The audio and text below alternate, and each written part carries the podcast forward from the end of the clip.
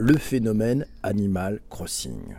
Animal Crossing, vous connaissez ce jeu sorti en 2001. Ouais, en 2001. C'est un succès planétaire qui bat tous les records de vente avec sa nouvelle version qui est sortie en mars 2020. Aux États-Unis, ce ne sont pas moins de 5 millions d'acheteurs en à peine un mois. Oui, 5 millions de joueurs, d'acheteurs de cette nouvelle version d'Animal Crossing. Mais pourquoi jouent-ils tous ou presque à Animal Crossing ?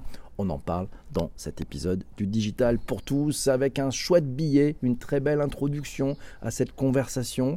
Un billet écrit par Laura, vous le dites, retrouverez sur ledigitalpourtous.fr, je vous ai mis le lien dans les notes d'épisode, le phénomène Animal Crossing. Le 17 mars dernier, la France entrait en confinement. Et pendant plusieurs jours, une des fameuses tendances de Twitter, vous savez, les TT, ce que l'on appelle les trending topics, les tendances de Twitter, là, bah, une des fameuses tendances de Twitter était sur hashtag Animal Crossing ou hashtag ACNH pour Animal Crossing New Horizons. Et oui, le New Horizons, c'est le nouvel opus de la licence Nintendo. Il faisait enfin son apparition sur Switch 7 ans après. Ouais, 7 ans, il n'y avait pas eu de nouveau jeu. Il était en précommande depuis plusieurs mois, le jeu était très attendu en retrait boutique le vendredi 20 mars, sauf que les boutiques phares de ces retraits étaient considérées comme commerce non essentiel, comme par exemple Micromania ou la FNAC. Souci logistique mis à part et résolu rapidement par les anciennes concernées, le jeu n'en finit pas d'occuper petits et grands comme hommes et femmes, ce qui est assez rare pour le remarquer.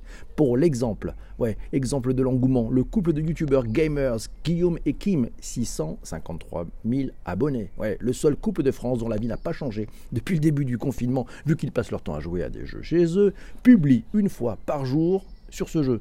Et la dernière en date, la 24, a fait 60 000 vues déjà en à peine 2 jours, ce qui est juste hallucinant. La première d'il y a un mois cumule déjà plus de 300 000 vues. Pourtant, ce jeu n'est pas récent. Le premier opus date de 2001 au Japon et la licence est arrivée en Europe et aux États-Unis au début des années 2000, entre 2002 et 2004 selon les pays, sur la console GameCube. Animal Crossing New Horizons n'est que le 5e de la série après Animal Crossing Wild World, c'était sur Nintendo DS, Animal Crossing Let's Go to the City, c'était sur la Wii, et Animal Crossing New Leaf, c'était sur la 3DS, qui date de 2013. Les graphismes sont très kawaii, ça veut dire mignon en japonais. Il ne se passe jamais rien de grave ou d'anxiogène. Il n'y a même pas de duel où tout le monde va bien à la fin comme dans Pokémon. Et la particularité du jeu est qu'il n'y a aucun gagnant, aucune fin, aucun objectif commun à tous les joueurs. Certains vont dire que le but c'est de devenir le maire du village. Certes, mais une fois que c'est fait, le jeu n'est pas fini pour autant. D'autres voudront accumuler beaucoup de clochettes et suivront le cours du navet comme un trader suit les cours du CAC 40. Laura nous dit qu'elle vit avec l'un d'entre eux et elle sent bien qu'il hésite à lui demander de mettre à sa disposition ses compétences Excel pour lui sortir des graphes. Et on sait bien que ce genre de course à l'échalote ne s'arrête jamais. D'autres encore vous diront que leur but c'est d'atteindre les très convoités 5 étoiles pour la beauté de l'île qui attire les touristes, un peu comme sur Trip Advisor, mais de la même façon, ce n'est pas une fin en soi et vous pouvez les perdre très vite si vous ne revenez pas régulièrement sur le jeu, parce que le jeu se sert de l'horloge de la console pour suivre les heures, les jours et même les saisons.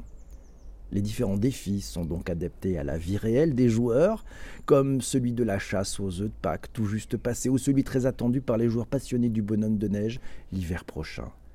Et si vous ne revenez pas, vous êtes envahi par les mauvaises herbes, vos fleurs peuvent faner, bref, ça peut vite être beaucoup moins joli et vous perdez bien sûr des étoiles.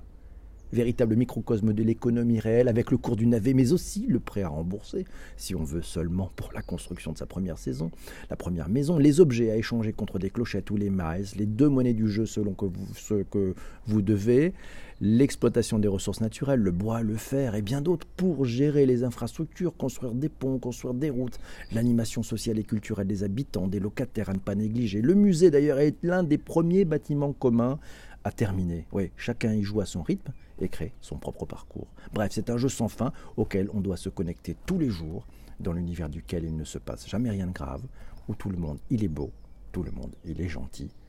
si c'est pas le jeu du confinement, ça. Ouais, le phénomène Animal Crossing, on en parle dans cet épisode du Digital pour tous. Mille merci à Laura pour ce chouette billet que vous retrouverez sur ledigitalpourtous.fr. On passe aux commentaires. Et oui, c'est Christian qui nous dit que ce sont des vrais petits entrepreneurs. C'est Peto, c'est oui, c'est des vrais petits entrepreneurs, effectivement. Et c'est Arnaud qui nous disait dans le tweet d'avant-émission, très sympa ce jeu, mais dommage que cela soit un phénomène by Nintendo. Ouais, un tel jeu d'une telle ampleur qui permet aussi une forme de communication et d'expression parallèle aurait été un vrai phénomène s'il avait été porté sur toutes les consoles. Or, ça ne sera pas le cas, nous signale Arnaud, et c'est Olivier qui nous a trouvé d'ailleurs un article sur lareclame.fr qui nous apprend que l'OMS elle-même invite à jouer aux jeux vidéo pour inciter de manière implicite les populations à rester chez elles.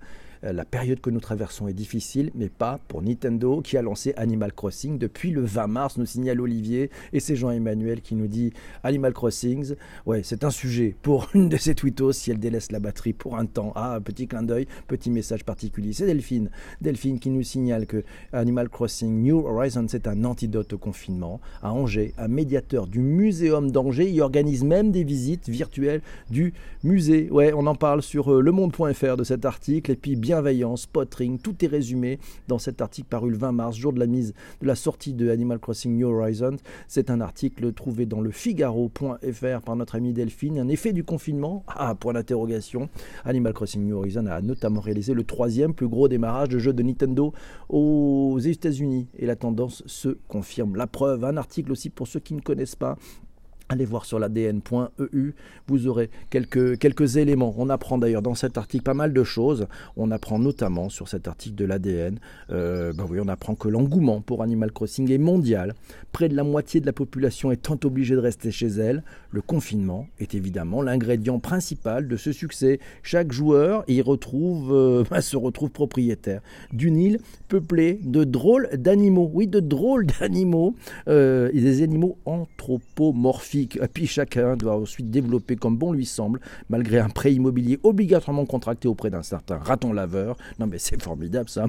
Animal Crossing permet de s'extraire virtuellement de notre situation de confiné. Dans les colonnes du magazine Wired, je ne sais pas si vous le connaissez, allez voir, c'est fabuleux. Le journaliste Darren King note que le monde virtuel d'Animal Crossing ressemble plus à ce que nous considérons comme normal que ce que nous vivons quotidiennement au temps de confinement. Et c'est le temps passe qui nous dit Nintendo a toujours eu le don de sortir des jeux inutiles, donc indispensable, c'est pas faux. Et il y a beaucoup de joueurs qui le font, nous dit effectivement notre amie Laura.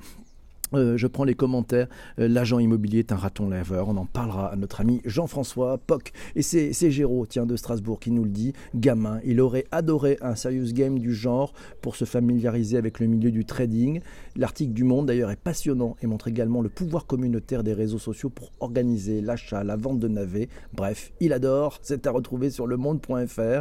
On ne plaisante pas avec le commerce de navets. C'est le très sérieux magazine Le Monde qui nous le dit. C'est Sanjay qui nous signale que l'engouement pour ce jeu continuera après le confinement. Il est sorti, selon lui, au bon moment. Et oui, c'est comme ça que ça marche. C'est Samy qui nous dit c'est drôle cet engouement aujourd'hui pour ce jeu. En 2006, de mémoire, lorsque nous étions en lancement de la version GameCube, nous dit Samy, les journalistes et les joueurs à qui il présentait ce jeu me disaient que c'était vraiment les Sims version Nintendo. Ça n'intéressait pas grand monde. Quand on y pense, en 15 ans, le concept, nous dit Samy, dans les grandes lignes reste le même. On commence à un prêt astronomique, on pêche, on récolte, on creuse. Le cours du navet et l'île à l'époque uniquement si on avait une Game Boy Advance. Et oui, depuis ça fonctionne. Il se demande plutôt pourquoi on ne parle pas des Sims aujourd'hui, Animal Crossing bénéficiant évidemment de sa récente sortie, mais pourquoi un jeu dont la mécanique reste la même depuis 15-20 ans, qui n'est pas un jeu considéré comme gamer, fait autant parler, et comment Nintendo a transcendé son concept grâce au Wi-Fi. Sur GameCube, il fallait échanger ses cartes mémoire pour interagir avec autrui et utiliser les réseaux sociaux. Comment Animal Crossing est devenu un titre phare dans le temps de la firme, alors qu'en 2006-2007, lors du lancement de la Wii et de la Lite, ce jeu ne faisait même pas partie des licences considérées comme prolifiques à l'époque de l'ouverture du marché vers le grand public. C'est bon cette prise de recul, Samy, merci beaucoup. Et c'est ça qui est important, effectivement, de comprendre. Mes amis, merci d'avoir écouté cet épisode jusqu'à la fin. Vous qui êtes sur les plateformes de balado, vous savez ce qu'il vous reste à faire, vous abonner, mettre des cœurs, des étoiles, enfin bref, tout ce que vous voulez. Faites la piste aux étoiles ce matin, vous pouvez partager sur vos réseaux sociaux. Vous pouvez aussi faire connaître ce podcast auprès des personnes que vous appréciez. Oui, c'est pas mal. Bah, les personnes que vous appréciez le plus, les autres, vous verrez ça plus tard. Voilà. Mes amis, je vous souhaite une très très belle journée. On se retrouve très très vite pour un prochain épisode du Digital pour tous. Et puis surtout, restez bien branchés sur ledigitalpourtous.fr. Je vous ai mis le lien dans les notes d'épisode. Vous allez pouvoir voir le magnifique billet de Laura. Ouais, c'est sympa. Et puis vous allez découvrir plein de choses sur ledigitalpourtous.fr. Il y a des tutos. Là, il y a un tuto qui va sortir aujourd'hui. Comment réaliser un podcast. C'est Laura qui nous a fait quelque chose. Un vrai bijou. Je vous embrasse. On se retrouve très très vite. Salut mes amis.